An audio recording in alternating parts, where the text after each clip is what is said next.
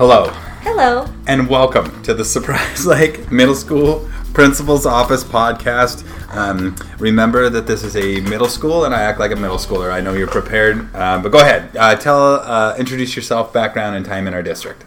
I, I can't stop laughing right now, so I can't I can't talk. Okay. But hi, I'm Nami Min. I'm the seventh grade counselor at SLMS. Um, I went to Syracuse University for my bachelor's degree in social work, and went to Fordham University again in New York uh, to get my master's in social work. So I grew up in New York most of my life, and I moved here to Washington about 10 years ago. So I am a Washingtonian.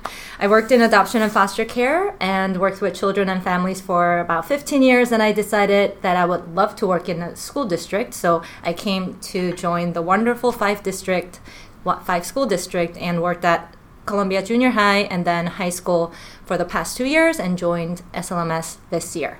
And it's uh, by far the best job that you've ever had. Absolutely.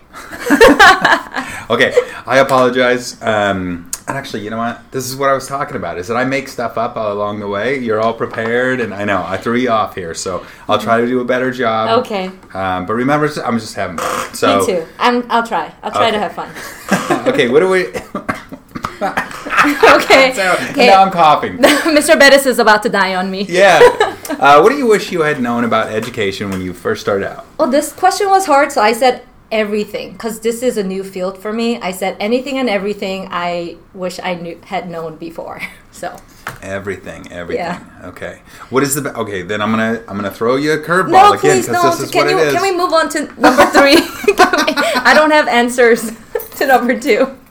You're Let's go to number this three. Is, this is probably my favorite podcast of all time, right here. I This is have to it. go to number three. Okay, let's go to number three. T- tell me about a lesson that failed spectacularly. Okay. Well, so I meet with students one on one a lot, and then there was a student, this was at high school, that came to see me regularly to talk about her anxiety and stress. And uh, we decided that we'll do some kind of a lesson so she can learn about anxiety versus stress and also how to find like healthy ways to cope. So I'm a very organized person and a visual you are? That's person. very strange. Yeah, You're and I have this paperwork? Okay, right in ahead. front of me to on. read it off from. but so I prepared this beautiful Google Slides to present and to do my lesson. So I did it with her and I thought she was very engaged. So at the end I asked her, "Hey, how did you feel about that?" And I did a follow-up question and she said, "It was fine. I would just like to just talk to you next time." so I realized hey, you know, I have certain ways of processing my own emotions and processing my thoughts. Um, and students also have their own way of doing things. So I have to meet them where they're at instead of asking them to meet me where I am. So that was a good lesson, and I didn't have to prepare beautiful slides anymore with that student.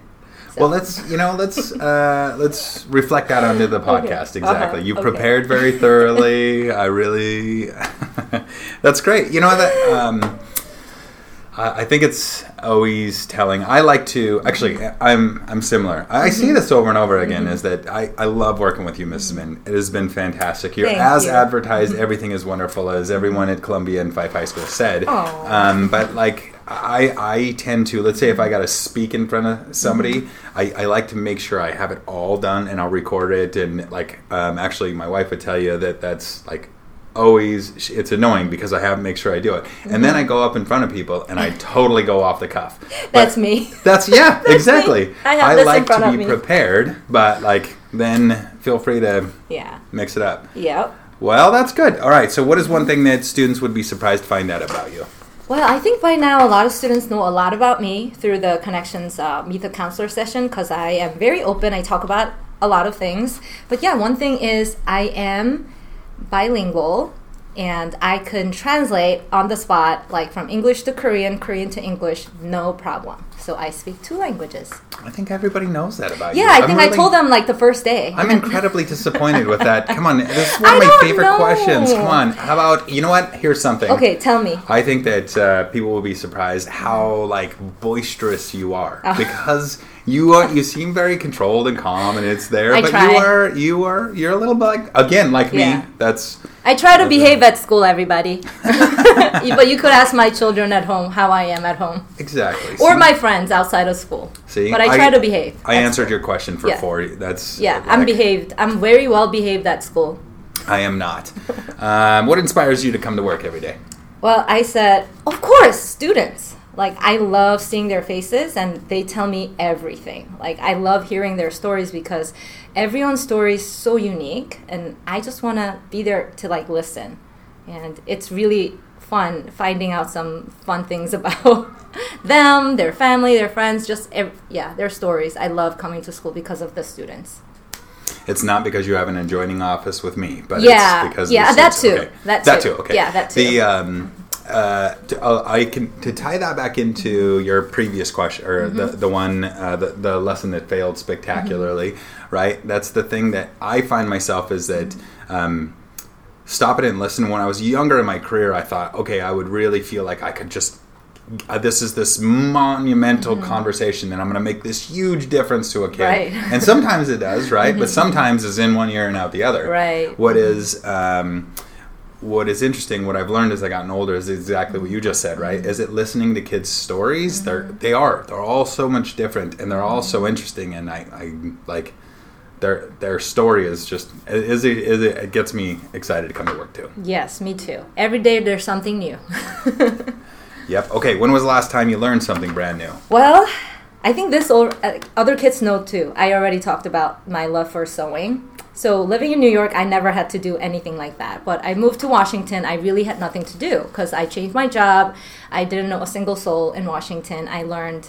So I found a person who wanted to like teach me how to sew. So she taught me, and ever since that time, I started sewing, and I I now own my own sewing machine.